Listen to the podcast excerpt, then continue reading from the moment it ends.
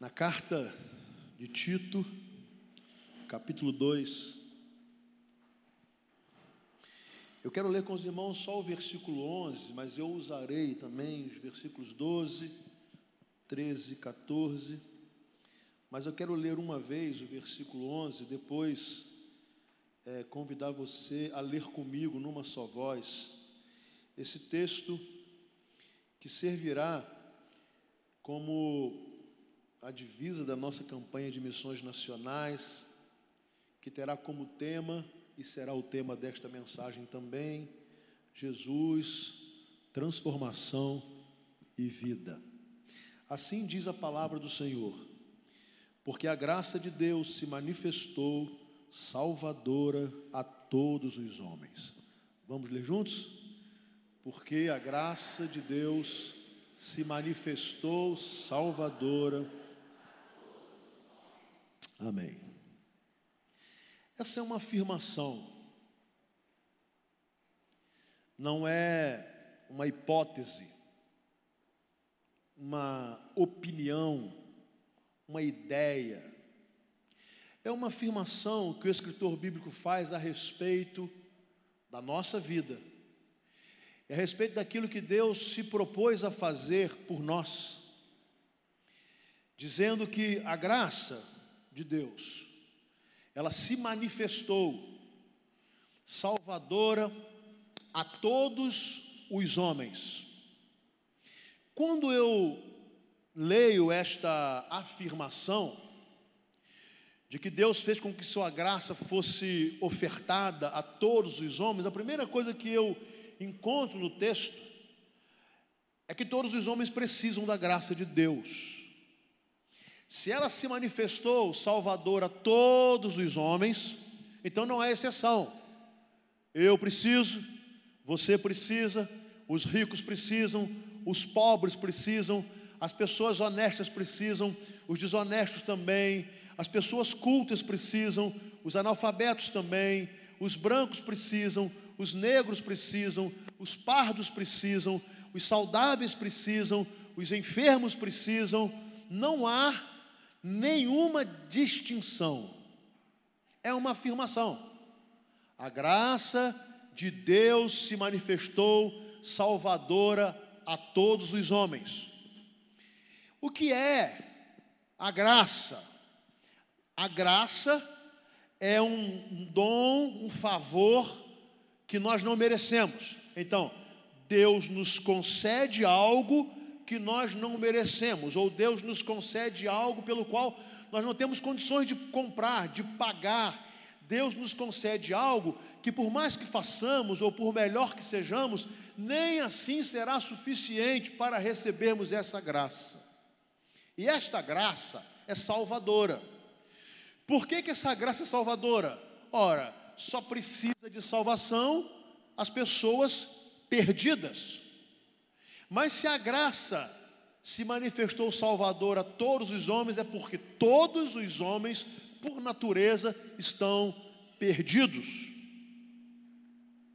Isso nós vamos encontrar na afirmação do apóstolo Paulo na sua carta aos Romanos: todos pecaram e destituídos estão da glória de Deus.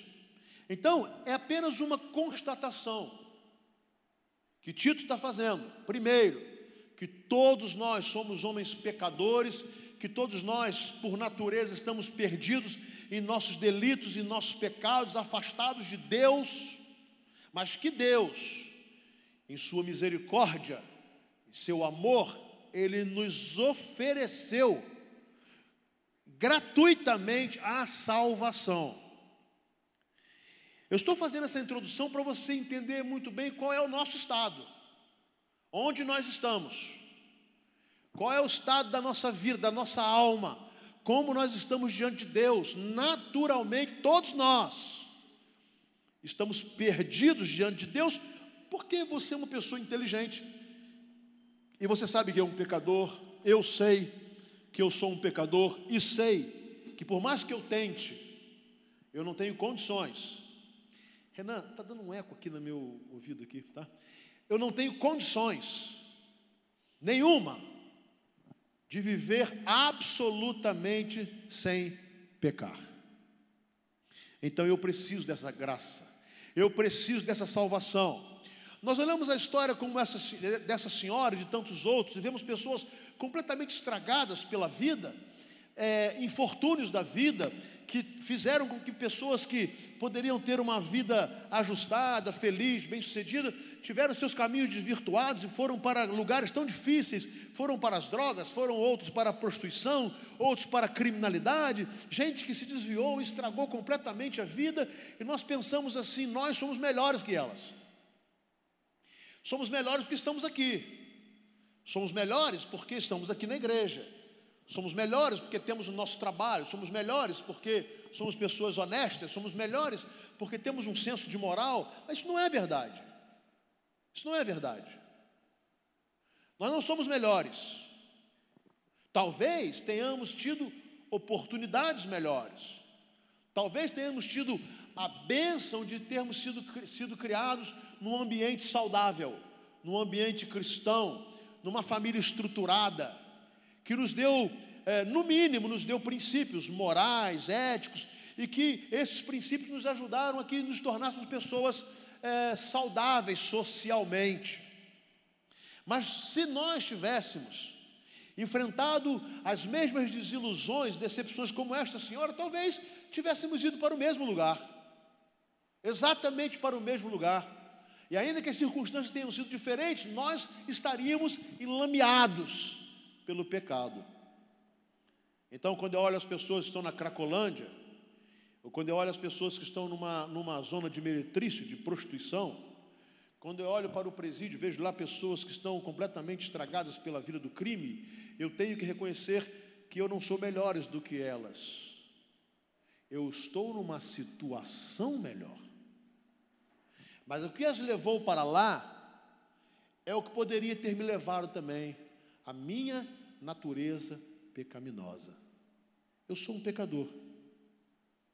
E aí, quando eu olho esse texto e vejo que esse homem pecador que eu sou recebeu um presente que foi a manifestação da graça de Deus sobre a minha vida para que eu fosse salvo para que eu fosse uma pessoa perdoada, para que eu fosse uma pessoa restaurada, e não importa o meu estado de vida agora, se eu estou na Cracolândia ou se eu estou sentado num banco de igreja, não importa. Quando eu vejo que Deus fez com que sua graça se manifestasse para me salvar e sobre a minha vida, eu agradeço diariamente a Deus por esta oportunidade que Deus me deu e tem dado a você hoje. E não faz a menor diferença que tipo de pessoa você tenha sido, ou, é, ou que você, a pessoa que você é agora, o que você tenha feito no passado, o que você está fazendo no presente, isso não faz a menor diferença. O fato é, é que nós somos pessoas pecadoras, mas Deus manifestou a sua graça salvadora sobre todos nós. Amém? Muito bem. Mas o que, que essa graça requer de nós? Apenas nos tirar do caminho do inferno e nos levar para o céu? Não. Ah, nos livrar de problemas que outros talvez não, não enfrentam? Não, olha só. Nós estamos acompanhando aí essa tragédia do furacão. O furacão está entrando na casa de crente e de não crente, está derrubando a casa de pessoas que têm Jesus, de pessoas que não têm Jesus, está colocando todo mundo em pânico, porque a Bíblia diz que o sol nasce e a chuva cai sobre os justos e sobre os ímpios. Não é essa a questão. A graça de Deus quer nos salvar de um estado que nos encontramos o estado do domínio do pecado sobre nas nossas vidas e da nossa destruição futura.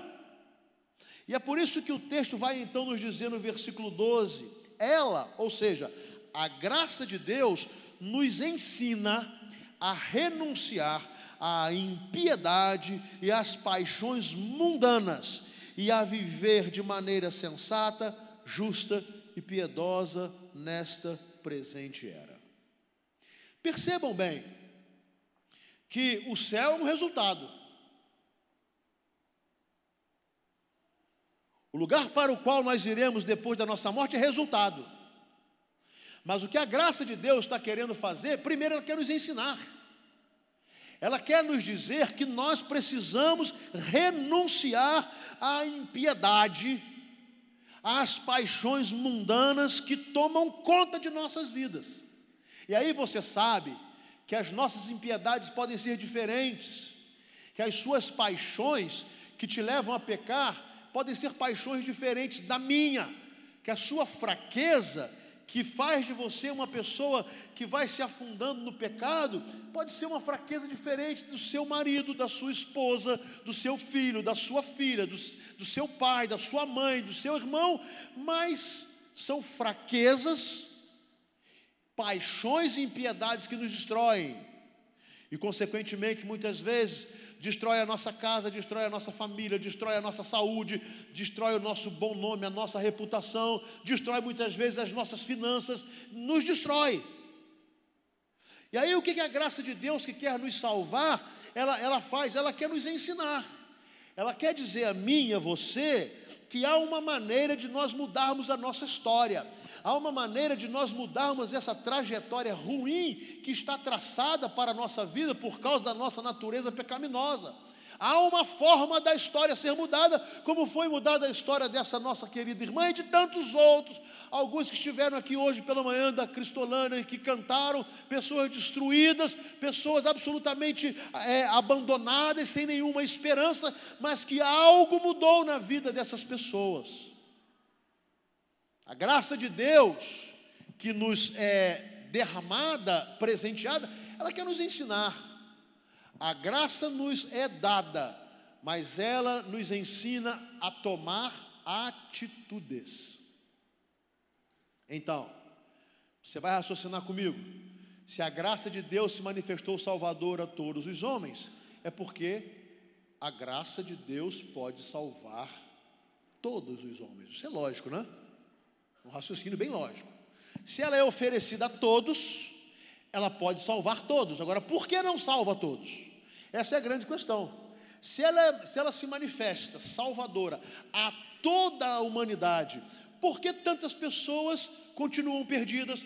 Por que tantas pessoas continuam dominadas pelo pecado? Por que tantas pessoas continuam se estragando? Porque não tomaram a atitude que a graça requer. Então, o que, que o texto diz? A graça de Deus nos ensina. Eu preciso aprender com Deus. Eu preciso aprender com Deus o que Ele quer de mim.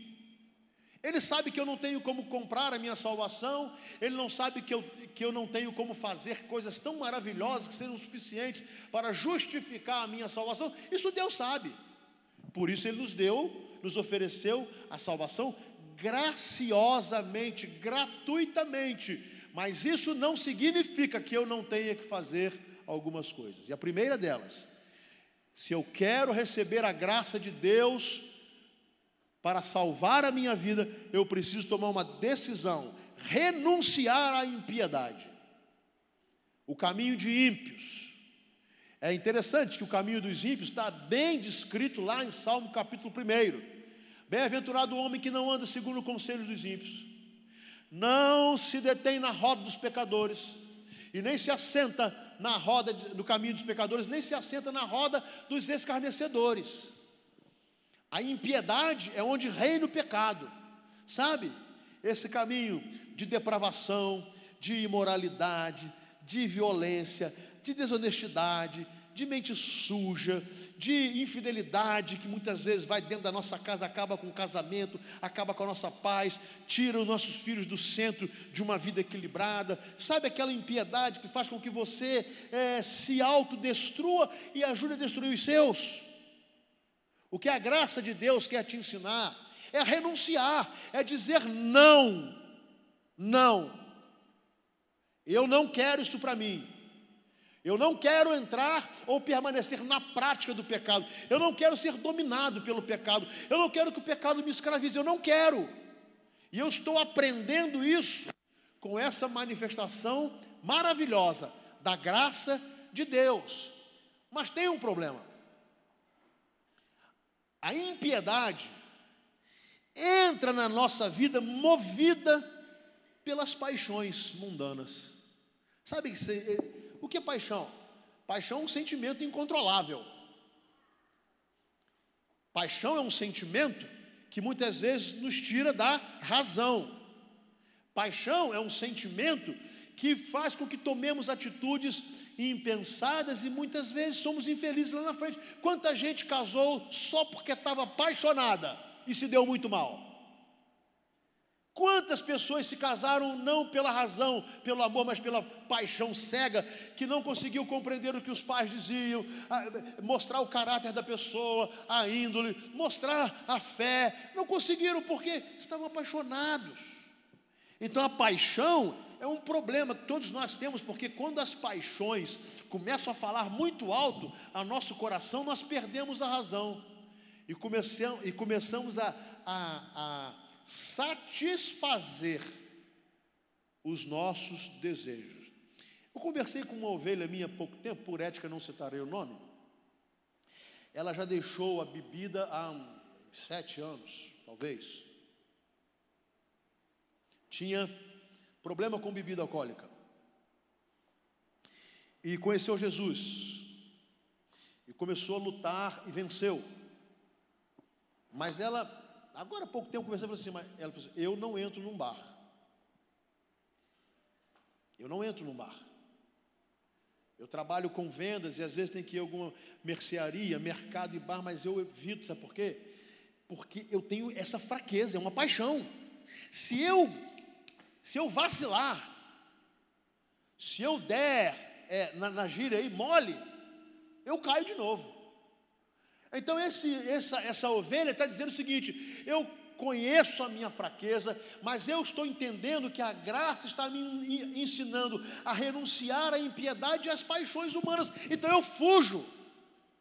Há homens e mulheres que têm problema na área sexual, são tem uma paixão sexual desenfreada que tem dificuldade em se manter puros, em ser, em ser fiéis, é, é, ser fiel ao esposo ou à esposa, quando elas aprendem com a graça de Deus, elas a renunciar, elas não dão lugar ao diabo, não brincam com o pecado não ficam fazendo graça com pessoas do sexo oposto, não ficam é, é, é, alimentando sentimentos que não devem ter futuro, não podem ter futuro, e aí não, não brincam ali com o pecado, não ficam brincando com o pecado.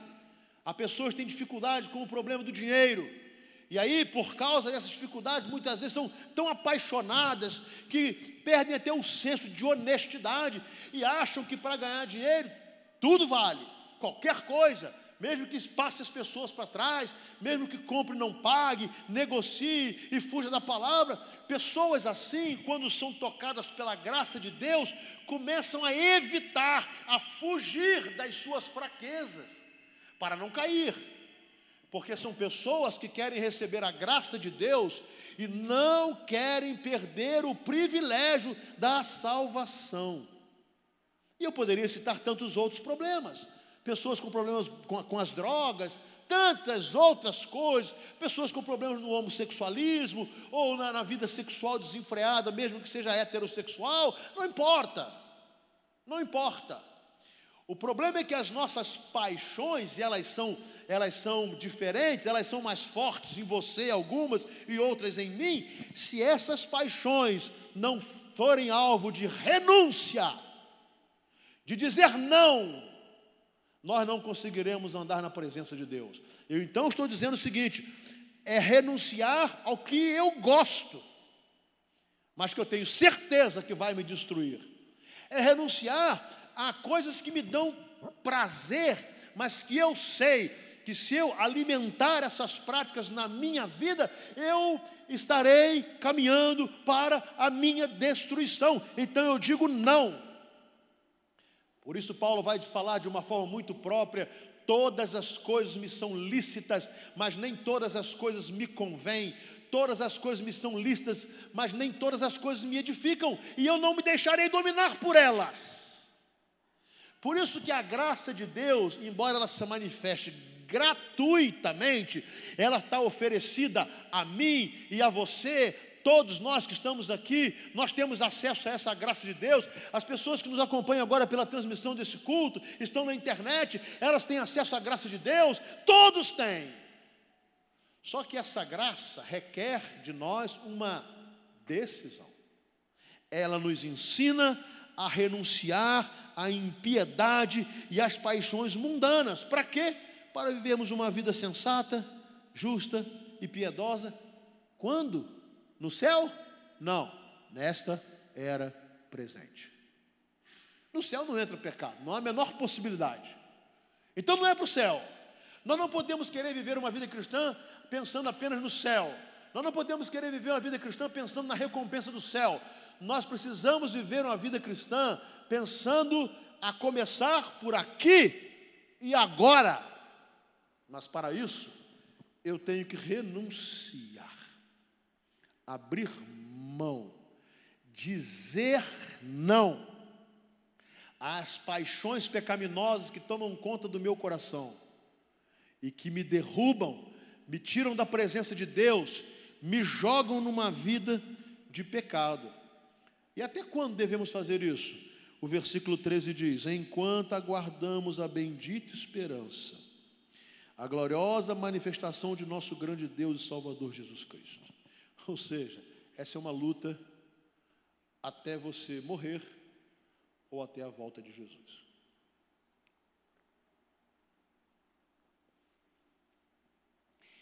Essa é uma luta, porque nós teremos fraquezas carnais até o dia da nossa morte, todos nós. Por isso não devemos julgar os outros que caem, apontar o dedo para os fracos que caíram agora, porque amanhã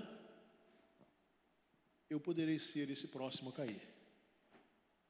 Nunca imaginar que eu sou uma pessoa tão próxima de Deus, com tanta intimidade, que não há nenhuma possibilidade de eu cair. Claro que há. E aí Paulo vai nos dizer mais uma vez: aquele que cuida está em pé, cuidado, para que não caia.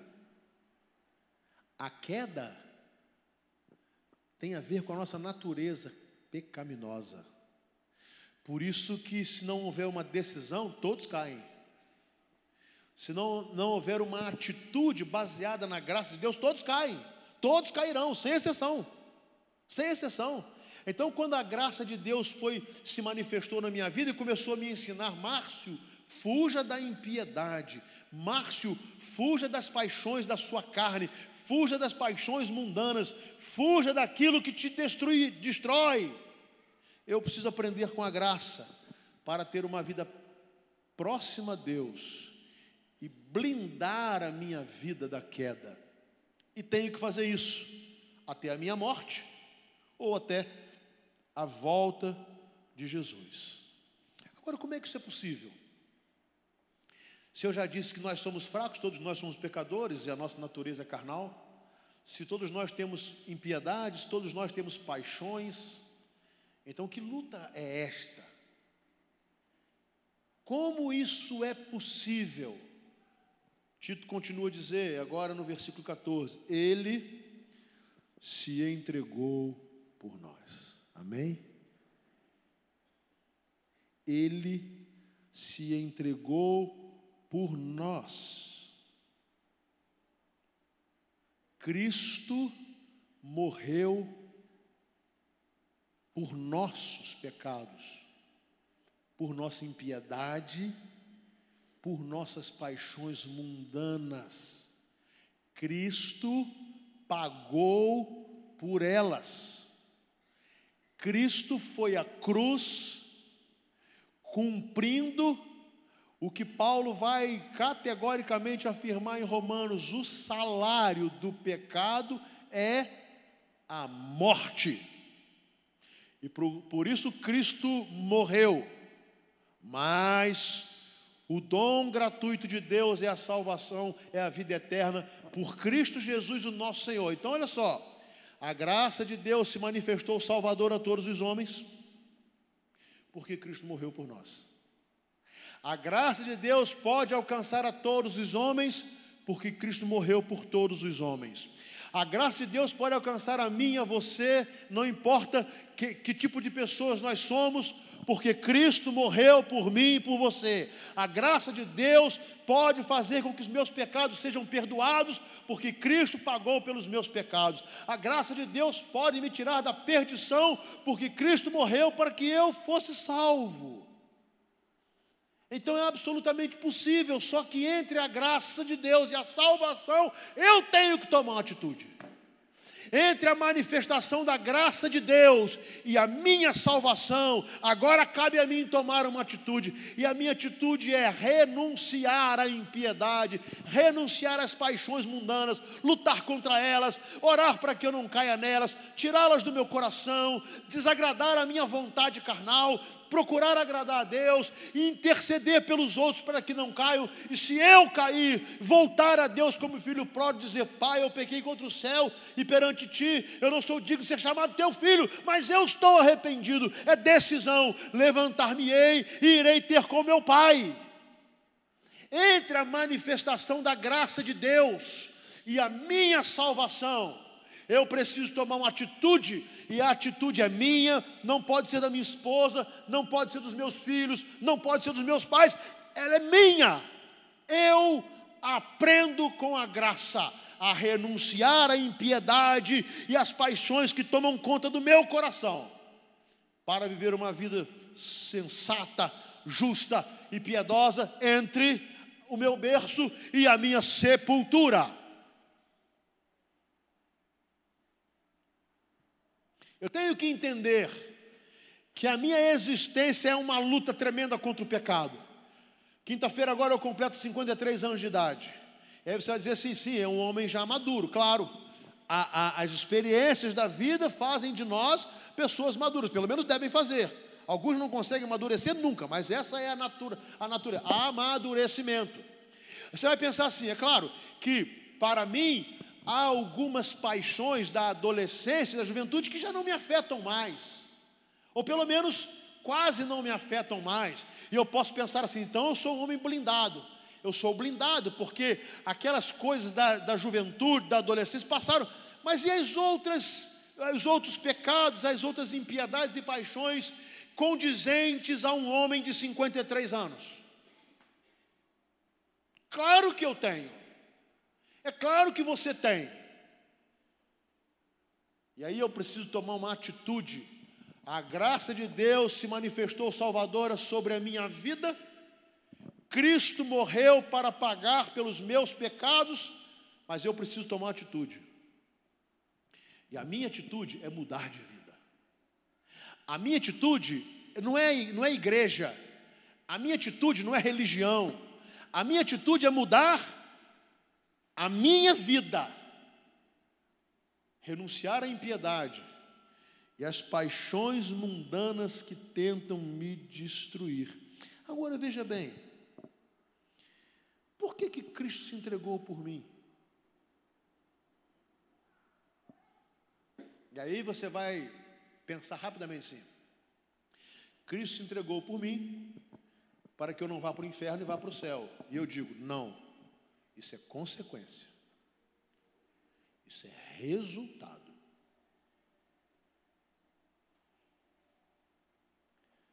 Tem gente que fala assim: eu aceito Jesus, uh, resolvi o meu problema, está garantida a salvação, fui batizado, sou membro de uma igreja, agora eu toco a minha vida do jeito que eu bem entender. Está assim de membro de igreja com essa atitude? Ah, sim. Porque tem uma concepção errada. Por que Cristo morreu? Ah, ele morreu para me tirar do caminho do inferno, só isso, me jogar no céu. Me mudou de estrada, só isso. Ele me tirou de uma direção e me jogou na outra. Pronto, agora já que ele fez isso, e aí nós aprendemos que a salvação é eterna, não se perde salvação, quem é salvo é salvo para sempre. Aí melhor ainda, né? Porque eu fico, Há, há correntes evangélicas que acreditam na perda de salvação. Esse pessoal fica um pouquinho mais preocupado, porque assim, eu ganhei e perdi, ganhei e perdi, ganhei e perdi. Nós não cremos nisso. Nós cremos que o sacrifício de Cristo é suficiente, uma vez que eu sou salvo, segundo Paulo aos Efésios, eu fui selado com o Espírito Santo e ele é a garantia da minha salvação. Mas isso é um perigo, porque Embora seja verdade, eu posso cair no erro, bom, agora eu estou numa boa, tudo resolvido.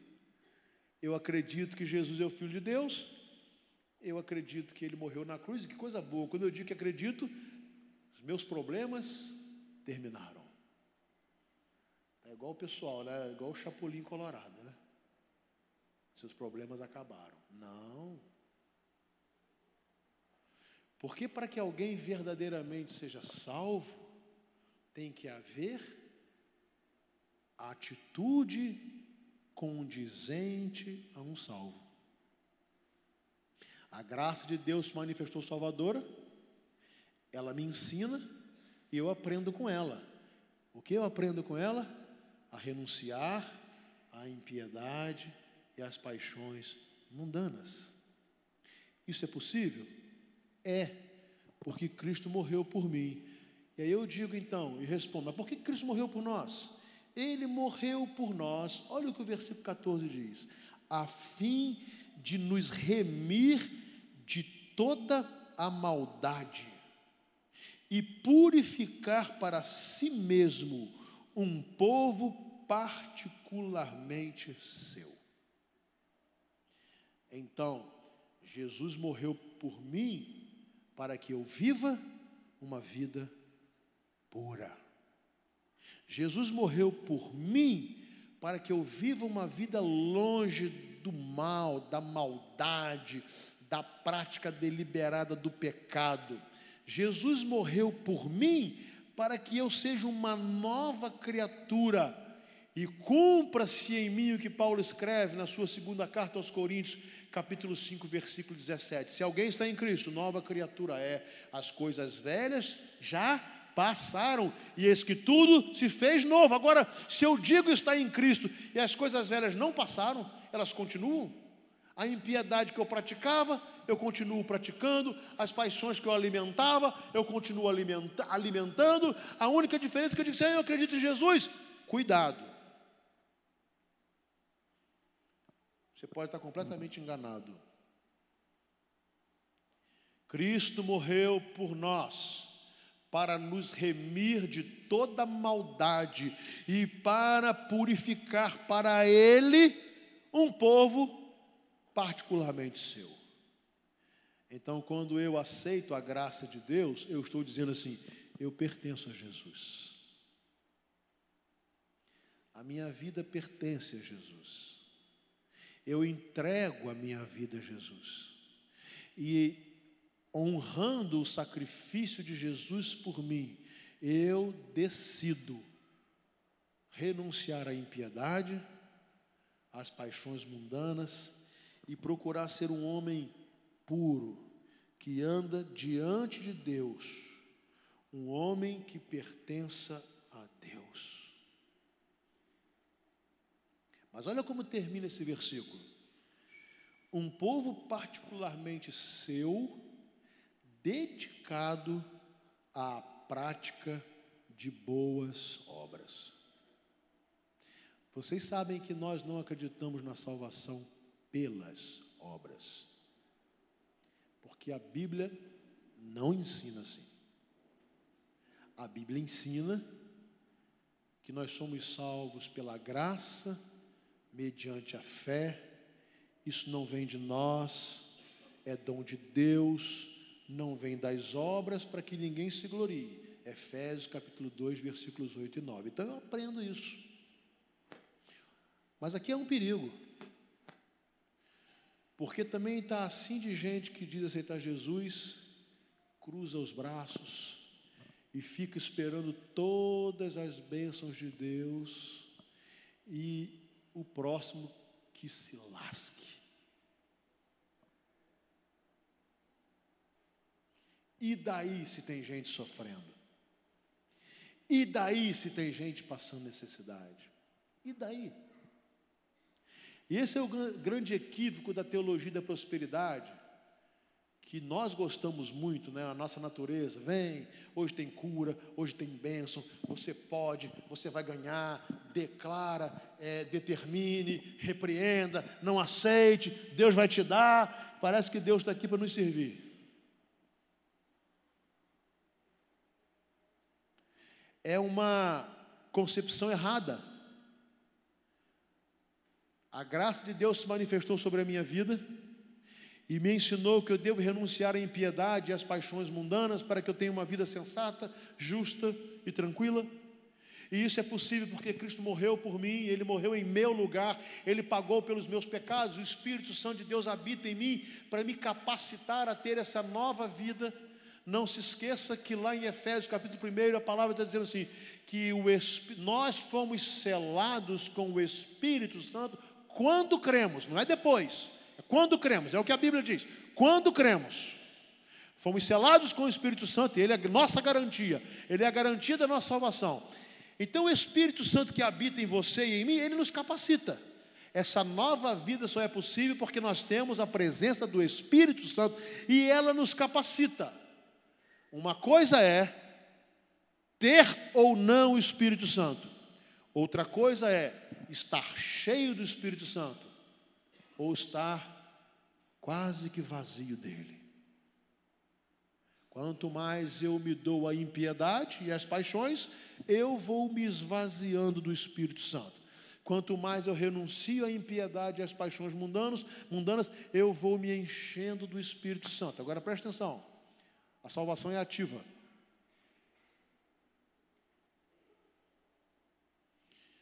Coisa linda é Paulo falando aos filipenses. Ponham em prática a salvação de vocês. Aí eu pergunto a você: você é salvo? O que, você está fazendo com essa salvação? Ah, você é salvo, beleza, e daí? O que que você está fazendo como resultado da salvação que você recebeu, da graça, do presente, do ato gracioso de Deus? Você é salvo, que coisa boa, mas o que está fazendo com essa salvação? O texto é categórico. Ele morreu por nós, a fim de nos remir de toda maldade e purificar para si mesmo um povo particularmente seu, dedicado, com dedicação às boas obras. Você não vai fazer boas obras para ser salvo. Você vai fazer boas obras porque é um salvo. Você não vai fazer boas obras para ser salvo, porque senão a salvação seria por intermédio do esforço seu. E a salvação não é esforço seu, a salvação é concedida pela graça de Deus. Mas já que você é salvo, como salvo, você precisa ter uma vida de atitude, de serviço, de, de, de compaixão para com os que sofrem, de amor ao próximo, envolvido com o reino. E a igreja, a sua igreja, é uma grande oportunidade de você servir ao próximo, de você servir a Deus. Por exemplo, hoje pela manhã tivemos um testemunho da Cristolândia. Quando a missionária falou assim: Eu quero agradecer a. Os irmãos estão, que estavam aqui de manhã, levantem a mão, por favor. Então os irmãos ouviram: Eu quero agradecer a esta igreja, porque vocês ajudam a sustentar a Cristolândia. Porque durante 15 dias a carne que é comida na Cristolândia é mantida por essa igreja. Porque quando precisamos de remédio, essa igreja ajuda. Porque quando precisamos levar um interno no médico e não podemos, essa igreja ajuda. Porque quando precisamos de transporte, essa igreja ajuda. Você está entendendo? Como é que você pode exercer a sua vida cristã por intermédio da sua igreja? Meus amados, se eu sou salvo, eu preciso fazer ou ter obras de salvo. Se eu fui salvo, eu preciso ter atitude de salvo. Se eu fui salvo, eu preciso cumprir e me dedicar a realizar as obras de um salvo, porque senão eu sou um religioso enganado, esperando ir para o céu. O dia que for para o céu, tá, mas enquanto eu não vou, eu fico numa boa. Isso não é vida cristã. Isso é um engano. E é uma mensagem que talvez nós tenhamos errado no passado a passar para você. Aceita Jesus e vai para o céu. Isso é verdade? É. Mas isso é resultado. Isso é consequência. A salvação requer atitude. A salvação requer ações muito práticas de um salvo. E eu quero terminar. Já que a graça de Deus se manifestou salvador a todos os homens, então inclui você. O que você vai fazer com ela? Primeiro, você pode rejeitar, você pode dizer não. Não quero. Tem muita gente que faz isso. Não quero. E é óbvio que Deus não vai te obrigar. Deus não quer ninguém que venha servi-lo por obrigação. Não. Ele não quer. Então você pode dizer, não quero a graça de Deus. Pronto, não quero, obrigado, foi legal, o culto foi bom, eu até entendi, mas eu não quero. Eu quero continuar na impiedade e alimentando as paixões da minha carne. É um direito. Só que não há possibilidade de salvação.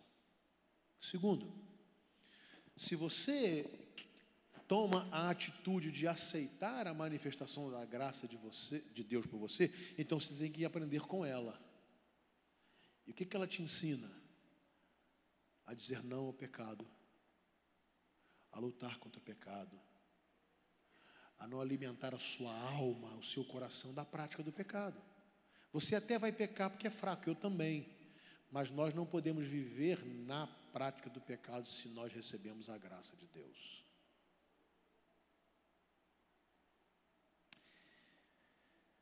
Terceiro, isso tudo é possível porque Cristo morreu por nós. Que coisa boa! Cristo pagou pelos nossos pecados. Eu não preciso fazer nada para isso. Que bom, porque eu não poderia. Ai, como isso tira das nossas costas um peso espiritual tremendo. Eu fico pensando nessas pessoas que acreditam que tem que fazer e fazer e fazer e fazer e fazer e fazer e fazer para serem salvos. Que peso deve ser isso? Mas não é preciso. Cristo carregou o peso por nós. Aleluia. Agora ele fez isso para que nós vivamos uma novidade de vida. Ele quer que nós pertençamos a Ele, sejamos um povo purificado, um povo santo. Eu e você, eu e você, eu e você, eu e você. Não importa a minha idade, a sua idade, não importa o seu grau de cultura, não importa a sua condição social, isso não faz a menor diferença. O que ele quer é o seguinte: morri por você, a graça te foi oferecida, eu quero que você renuncie ao pecado, e eu quero que você ande comigo. E quando você faz isso, você oferece a sua vida para servir a Deus. Sabe, Deus capacitou a todos nós. Uma coisa linda do Evangelho é que ele é igualitário. Paulo vai nos falar que o Espírito Santo distribui os dons a cada um como Ele quer para o que for útil. Então você não pode dizer assim: eu não faço nada para Deus porque eu não tenho nenhum dom. Não é possível. Se você tem Jesus, você tem o Espírito Santo. Se você tem o Espírito Santo, você tem dom. Ou dons. Então, capacidade você tem espiritual para servir a Deus. Agora, não se esqueça, que as nossas boas obras não são garantia de salvação. Mas as nossas boas obras são a prova de que nós entendemos o Evangelho. Nós entendemos. Cristo me salvou, obra dele. Eu viverei para ele, obra minha. Cristo manifestou a sua graça sobre mim, favor que eu não merecia, eu recebo, mas Cristo me ensina a viver longe do pecado, viver para Ele. Jesus Cristo me ensinou dois mandamentos apenas: amar a Deus sobre todas as coisas e ao próximo como a mim mesmo. Simples. E você vai ver que é maravilhoso viver a vida de salvo. É uma vida trabalhosa, mas um trabalho prazeroso. Eu fico pensando nessa senhora e na Fernanda, aquela jovem, bonita, uma vida social bem tranquila, que decidiu ir à Cracolândia e uma senhora que estava vivendo, ela era chamada de bruxa da Cracolândia, de tão horrorosa que ela estava. Suja. E o testemunho dela foi o seguinte: aquela menina tão linda veio, me deu um abraço.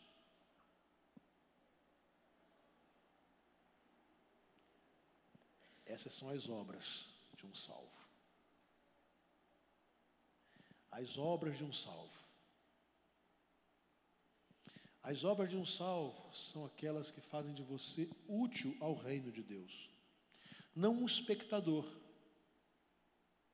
não um frequentador de igreja no final de semana, mas alguém que diz a Deus: A minha vida está aqui.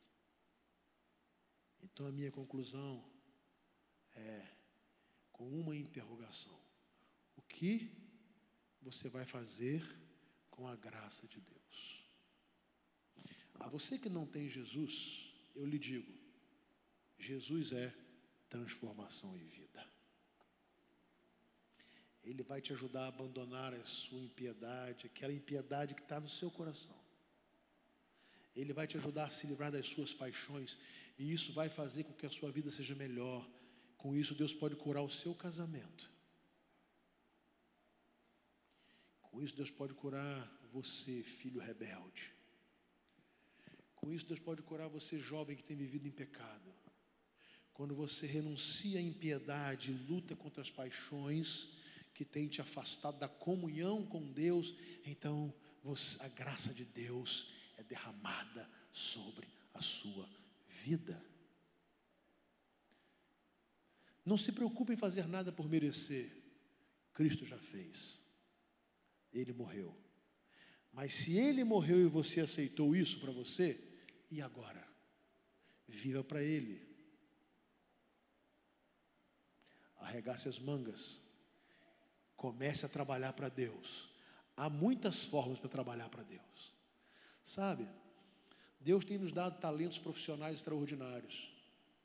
E nós, nos, nós às vezes nos equivocamos e achamos que o talento profissional é só para ganhar dinheiro e cuidar da nossa vida. Não. Deus nos dá talentos profissionais para abençoar outras vidas. Você já pensou em usar parte do seu tempo profissional ou da sua qualificação profissional para abençoar vidas? Já pensou nisso? Qual é a sua profissão? E o quanto dela você tem usado para abençoar outras vidas? Qual é a sua capacidade intelectual? E talvez você tenha uma capacidade intelectual extraordinária. Cuidado para não se envaidecer com isso. Coloque a sua capacidade intelectual diante de Deus. Diga: Deus está aqui. Use essa mente brilhante que o Senhor me deu e a oportunidade que muitos não tiveram, que o Senhor me deu, para que seja usada para o teu reino. Use o meu tempo, use os meus recursos, use os meus dons, use a minha juventude, use a minha boa saúde, use a minha inteligência, usa, use a minha capacidade artística, musical, use a minha vida. Isso é atitude que se espera dos salvos. Talvez você fale assim: ah, mas eu já estou com a idade avançada. Tá, não. Uma das coisas, experiências muito lindas que nós tivemos aqui algumas semanas atrás foi conhecer o pai da Tata, pastor Lira, com 87 anos vai para lá e vem para cá, vai para lá, a tal ponto que o Juliano Som parou para entrevistá-lo, lá no Piauí. Que homem é esse que aos 87 anos está no campo missionário? Então você pensa assim, ah, eu, ah, meu tempo já passou. Quem disse que passou? Eu me aposentei, é agora que está na hora mesmo de servir a Deus com mais tempo, com mais oportunidade. Bom, mas eu gosto de boa saúde. Que coisa boa. Você já, você já pensou na riqueza que é a saúde que você tem? Pensa aí. Gente, eu passei semana passada, eu e Raquel, uns dias lá no Hospital do Câncer.